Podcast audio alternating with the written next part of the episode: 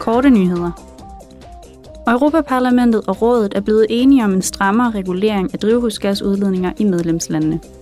Dette sker på samme tid, som FN's COP27 klimakonference finder sted i Ægypten. Alle EU-lande bliver nødt til at reducere deres udledninger yderligere i overensstemmelse med et fastlagt reduktionsforløb. Der vil derfor være færre muligheder for at overføre, låne eller opspare emissionskvoter. For at holde medlemslandene mere ansvarlige, vil kommissionen desuden offentliggøre oplysninger om nationale tiltag i en let tilgængelig form. I denne uge blev den europæiske borgerpris 2022 uddelt ved en prisoverrækkelse i Bruxelles.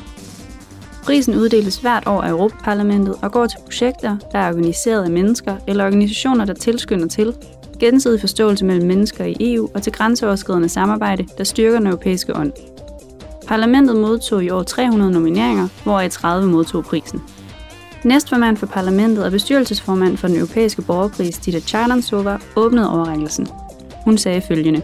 Even in these days, Selv i disse dage, i disse svære tider, som vi lever i Europa, på trods af krigen i Ukraine, energikrisen og den økonomiske krise, som påvirker mange europæere, er de europæiske borgere stadig klar til at forsvare de europæiske værdier, der er baseret på menneskerettighederne, retfærdighed og demokrati. justice and democracy. Der blev givet særlig anerkendelse til NGO'en Promote Ukraine. I morgen vil parlamentets formand, Roberta Metsola, være i Moldova.